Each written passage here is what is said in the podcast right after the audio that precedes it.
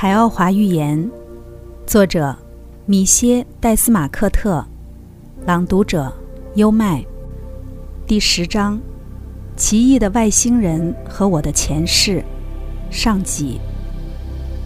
不知过了多久，突然，我本能的将头转向左边。我确信我的嘴张得老大，而且一直没能合上。我之前见过的那两个人中的一个。正领着一个长相非常奇特的人从左边朝我们走来，他的手搭在那人肩上。一时间，我还以为那个人是红印第安酋长，就像我们在电影里看到的那样。在此，我将尽我最大能力描述一下他的样子。他很矮，身高大约有一米五，但最让人震惊的却是他的体宽和身高一样，就像一个正方形。他那浑圆的头直接落在他的肩膀上，让我一下子想到印第安酋长的是他的头发。不过那更像一些黄色、红色和蓝色的羽毛，而非毛发。他的双眼很红，面部平坦的几乎像一个先天愚形患者。他没有眉毛，但睫毛要比我的长四倍。和我一样，他也穿着一件海奥华人给的长袍。不过颜色和我的相去甚远。从长袍里伸出的四肢和他的脸一样，都是淡蓝色的。他的辉光有几处银色，绽放出绚烂的色彩。他的头部缠绕着一圈耀眼的金色光环。他头顶的色彩树要比涛的小很多，只向空中升起几厘米。通过心灵感应。他被邀请坐到我们左侧约十步远的座位上。中间那个人又悬浮到这位新来者面前，并将手放在他头上，重复了刚才我体验的过程。当我们全都坐下后，这位伟大的人物开始对我们讲话。他说的是海奥华语。我十分震惊地发现自己能理解他说的所有的话，就好像他在用我的母语讲话。见我如此激动，涛用心灵感应说道：“是的，米歇，你得到了一个新天赋，稍后我会给你解释的。”阿尔基长老套拉说道：“这是米歇，他来自地球，欢迎你来到海奥华。阿尔基，愿神灵开化你。”他对着我继续道：“阿尔基是从 X 星。”我被要求不得透露这个星球的名字，也不得说出被禁止这么做的原因。阿尔基是从 X 星来拜访我们的，以神灵和全宇宙的名义，我们感谢他，就像我们感谢你一样，米歇。谢谢你愿意在我们的任务中与我们合作。阿尔基在我们的要求下乘阿古拉来到这里，主要是为了见你。米歇，我们想让你用你自己的眼睛看一下，用你自己的手摸一下，一个与我们人种差异极大的外星人。阿尔基生活在一个和地球同级的星球上，尽管两者在某些方面非常不同，这些不同本质上都是物理方面的。在历经了漫长的岁月后，他们改变了人类的物理外貌。我们还想向你说明几件事，米歇。阿尔基和他的同胞们在技术和精神层面都高度进化，想必你会感到吃惊，因为在你看来，他的外貌可能是反常，甚至是丑陋的。然而，通过看他的辉光，你可以发现他是一个精神层次高的好人。我们还想通过这次经历向你展示，我们不仅可以给你暂时看见辉光的天赋。还可以给你不用心灵感应就能听懂所有语言的天赋。原来如此，我想到。对，就是如此。长老涛拉答道：“现在，你们俩靠近一些，彼此交谈。如果你们想的话，互相碰触一下。总之，彼此熟悉一下。”我站了起来。阿尔基也站了起来。当他站起时，他的双手几乎要碰到地面。他的每只手都有五根手指，和我们一样，但大拇指却有两根，一根和我们的位置相同，另一根在小拇指的位置上。我们靠近对方，他对我伸出双臂，手腕向前，双手握拳。他朝我微笑着，露出一排整齐平坦的牙齿。他的牙齿跟我们的一样，但却是绿色的。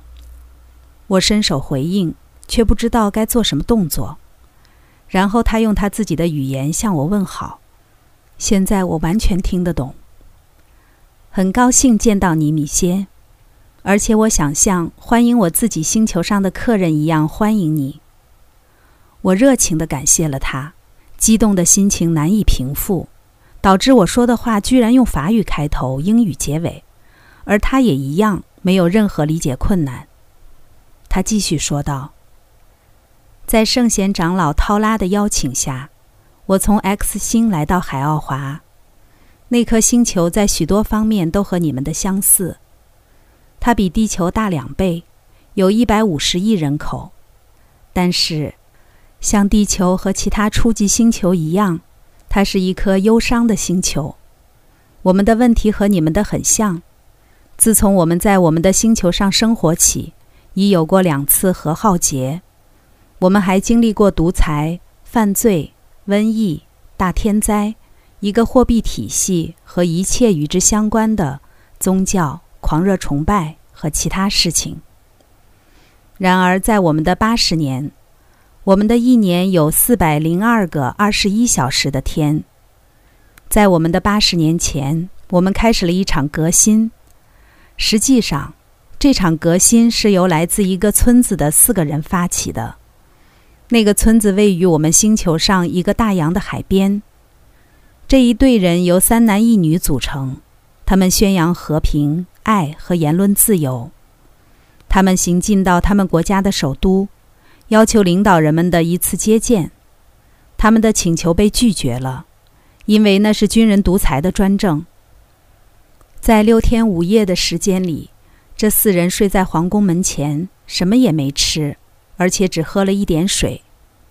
他们的坚持吸引了公众的注意，于是，在第六天，两千多人在皇宫前聚集。这四人用虚弱的声音劝说人们用爱联合起来改变政体，直到警卫通过射杀那四人结束了他们的布道，并恐吓人群：如果他们再不散去，也会被射杀。人们真的很畏惧，所以很快就散去了。虽然如此，一颗种子已在人们的心中种下。经过反复考虑，成千上万的人开始认识到。没有一种和平的理解，他们是无力的，绝对无力的。消息在人群中传播，穷人和富人，雇员和雇主，工人和工头，在六个月后的一天里，全国都停滞了。你说的“停滞”是什么意思？我问道。核电站关闭，高速路堵塞，运输系统瘫痪。一切都停了下来，农民不再供应作物，广播和电视网络停止播送，通信系统关闭，警察面对这样的联合束手无策，因为在几个小时的时间里，数百万人参加了这场停工。看起来，在那时，当人民联合起来反对不公和狗政的时候，他们忘记了仇恨、妒忌和分歧。警察部队和军队是由人组成的，而这些人的亲人和朋友就在人群里。这已经不再是杀死四个颠覆分子的问题了，仅解放一座发电厂就得枪毙成百上千的人。面对人民的决心，警察、军队和独裁者都被迫屈服。只有二十三个狂信者死在了这场事变中，他们是总统的私人保镖。为了抓住总统，士兵们不得不向他们开枪。他被绞死了吗？我问道。阿尔基笑了。为什么？没有，米歇。人们摒弃了暴力。他被流放了，去了一个他不能再危害人民的地方。事实上，人民的榜样唤起了他的洗心革面。他又一次发现了爱和尊重个体自由的道路。最终，他死了，并为他过去所做的一切而后悔。现在，那个国家是我们星球上最成功的，但是我们还有其他国家，像你们星球上的国家一样，处于暴力的集权统治下。我们正在尽全力帮助他们。我们知道，我们今生所做的一切都是学徒训练，为的是将来有一天我们能够毕业，成为一个高等的存在，甚至是永远从我们的肉体中解脱。你肯定也知道，行星是分级的，而且当一个行星处于危险中时，可以将整个行星的居民迁移到另一个行星。但是，如果新行星的等级不同，没有人能这么做。由于我们出现了人口爆炸，而且有着高度发达的技术，我们曾访问过你们的星球，想要在那里建立一个定居点，但我们放弃了这个想法，因为你们的进化程度将给我们带来更多的害处而非益处。这番话我听着不怎么舒服，显然我的辉光也向阿尔基表明了这点。他笑着继续道：“很抱歉，米歇。”不过，我只是在不做作的讲话。我们仍然访问地球，但只是作为观察者。我们的兴趣是研究，并从你们的错误中学习。我们从未干涉过，因为那不是我们的任务，并且我们也永远不会入侵你们的星球，因为那对我们来说会是一场倒退。我们不会妒忌你们的，无论在物质上、科技上。还是在精神修养上。回到我们的灵体，灵体绝对不可能在没有进化完全的情况下就转换到一个高级星球上。当然了，我说的是精神而非技术方面的进化。这种进化通过肉体发生，肉体在这个过程中将一直提升，提升到这个星球允许的最大程度。你已经了解了行星的九个分级，我们的是在最底层。我们在我们现在的肉体中，只允许在这里待九天。按照宇宙法则，在第十天，我们的肉体将会死亡，而且不论是涛还是圣贤长老们涛拉，都不能以他们那起死回生的能力阻止或逆转这个过程。大自然有着非常严格的规则以及完善的规则保护措施。可是，如果我在这里死去，也许我的灵体可以待在这儿，并转世成海奥华上的一个婴儿。我的内心充满了希望，一时间忘记了地球上我所爱的家人。你没理解，米歇。如果你还没结束你在地球上的时间。宇宙法则会要求你再转世到那里，但有可能的是，当你真正死于地球，当你的时候到了，你的灵体将转世到另一个更高级的星球上去，一个二级或可能是三级星球，或者甚至是这个，这取决于你当下的修养进化程度。那么说，是有可能跳过所有等级。让我们转世到一个九级的行星了，我问道，心中仍然充满希望，因为毫无疑问，我将海奥华视作一个真正的天堂。米歇，你能取一些铁矿石和煤，将它们加热到合适的温度，就生产出纯钢吗？不能。首先，你得撇掉铁中的杂质，之后再回炉加工，这样一次一次又一次。直到生产出一级钢，这个道理同样适用于我们。我们必须被不断的加工，直到变得完美，因为最终我们会重返神灵，而本质纯净无瑕的神灵是不能接受丝毫瑕疵的。那看起来太复杂了。创造万物的神灵就希望如此，并且我确信，这对他来说非常简单。但对于可怜的人类的头脑来说，我承认，这有时是难以理解的。而且，我们越尝试接近本源，难度就越大，因此我们尝试过废除宗教和教派，而且还在几个地方成功了。他们显然是想把人们组织起来，帮助他们礼拜上帝或神灵，并加深理解。但是，由于一些牧师注重的是其个人利益，而非跟随自然和宇宙法则，通过引进由自己发明的仪式和规则，他们把这一切都搞得更加复杂和非常难解了。通过你的辉光，我发现你已经知道一些相关的事情了。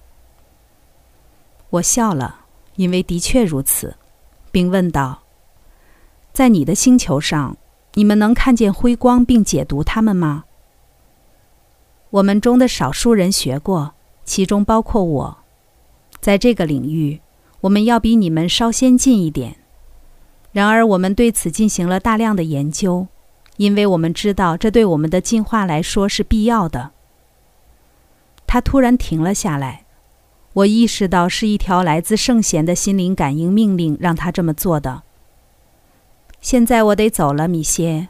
如果对你讲的话能使我帮助你和你在宇宙那边地球上的同胞，我会为自己能这么做感到非常高兴。他向我伸出手，我也伸出了手。尽管他长得丑陋，但我真想吻他，并将他搂在怀里。我多想这么做。后来我得知他和另外五个人一起遇难了，他们的飞船在离开海奥华仅一小时后爆炸了。我希望他的来生能转世到一个更适合居住的星球上，不过也许他会为了帮助他的人民而返回他自己的星球，谁知道呢？茫茫宇宙间，我曾遇到过一个兄弟，他像我一样，在一个忧伤的星球上生活着。在同样的学校里学习着，如何在有朝一日获得永恒的幸福。在阿尔基和他的引导人离开房间后，我又在涛旁边坐了下来。给我理解一切语言天赋的那位圣贤长老涛拉又对我说道：“米歇，正如涛告诉过你的，你是被我们选出来参观海奥华的。”但我们选择的本质动机还没有向你展示，这不仅是因为你已经有了一个觉醒和开放的头脑，而且，并且主要是，你是目前生活在地球上的少数索卡斯之一。索卡斯是一个在人类肉体中生活了八十一世的灵体，他在这些世里在不同的星球或不同的星级上生活过。当他们可以继续好好爬梯子。不用再倒退时，索卡斯由于各种原因回到低等星球，比如地球生存了。你知道数字九是宇宙数字，你现在所在的九都扣城是按照宇宙法则建造的。你的灵体有九次九世，最终结束在一次伟大循环中。我又一次彻底惊呆了。我曾猜测此生并不是我的第一世。特别是在母大陆之行后，但是八十一世，我不知道一个人能活这么多。活更多世都是可能的，米歇。长老涛拉打断我的想法说道：“涛到了他的第二百一十六世，不过其他人要少得多。就像我说过的，你是从生活在地球上的非常少的索卡斯中选出来的，但是。”为了能让你在我们星球的旅程中获得一个彻底的理解，我们还为你安排了另一场旅行。这样，你将可以更好地知道什么是轮回转世以及它的目的。我们将允许你重临你的前世。这次旅行迟早会在你写书时对你有所帮助，因为你将充分理解它的意义。他刚说完。涛就将手放在我肩上，将我转了个身。他领着我走向休息室，那似乎是每个都扣都会有的一个区域。三位圣贤长老涛拉跟着我，依然是通过悬浮跟着我们。涛示意我躺到一块巨大的纤维制品上，它像个气垫一样。为首的长老涛拉停伏在我头的后方，另外两位分别握住我的一只手。涛将双手内扣在我的太阳穴上方。之后，为首的长老涛拉将双手食指放在我松果体上方，用心灵感应要求我盯着他的手指看。几秒后，我感觉自己在以一种不可思议的速度向后滑，穿过一个黑暗无尽的隧道。之后，我突然从隧道里出来，进入了一个看起来像是煤矿巷道的地方。几个前额带着小矿灯的男人正在推矿车，还有几个人在稍远处用鹤嘴锄敲着煤，或是将煤铲到矿车中。我朝巷道尽头移去。在那里，我可以仔细地观察其中一个矿工。我好像认识他。